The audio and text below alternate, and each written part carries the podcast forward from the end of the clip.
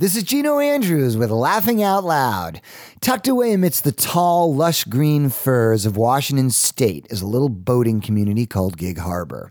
If you'd have asked me even three weeks ago, I would have told you that a place this quaint, this pretty, this friendly couldn't possibly exist outside of the pages of some fictional screenplay.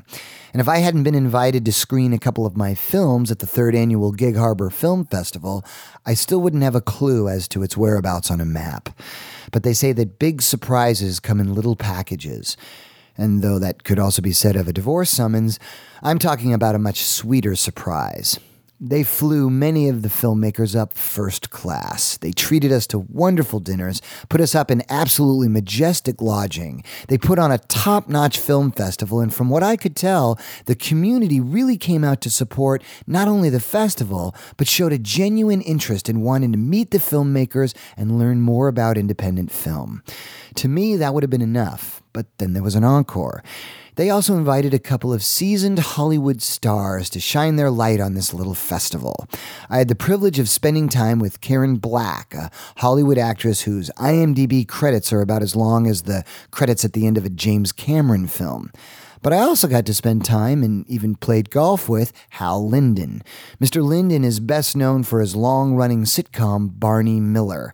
But after a couple of dinners and nine very wet, slushy holes of golf, you get an opportunity to learn a little more about a celebrity than just the highlights of a career. He's a jazz clarinetist, and a good one.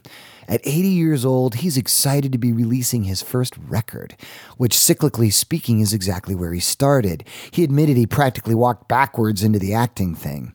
His presence was undeniable. His humility was bordering on angelic. When people asked him what his thoughts of the festival were, he said, well, All these filmmakers, I'm just hoping to land a job. He was an absolute gentleman and a damn good golfer. And what continues to impress me about artists like Hal Linden or Karen Black is that you still see the sparkle. They have a love for the craft, whether it's acting or music or singing or dance or the thrill of pouring through the pages of a well told story. They get it. They're in this thing because it's in their blood, it's in their souls.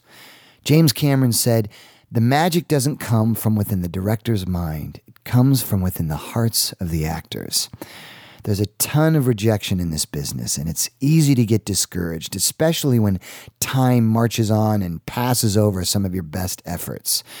So I tip my cap to Hal Linden.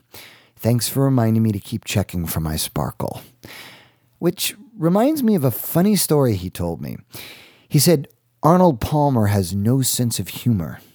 He said he got to play in a pro am tournament with the legend, and as they were walking down the fairway, the crowd, known simply as Arnie's Army, started chanting, Arnie, Arnie, Arnie, Arnie. Hal said he turned to Palmer and asked, Are they yelling Arnie or Barney? He said Palmer looked at him dead straight and said, Arnie. That's my joke for this week. I'm Gino Andrews with Laughing Out Loud.